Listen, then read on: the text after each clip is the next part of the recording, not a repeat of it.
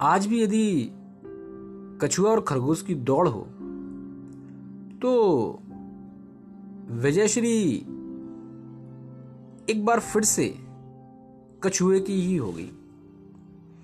कारण है कि कछुए के पास धैर्य है, सरलता है, सहजता है,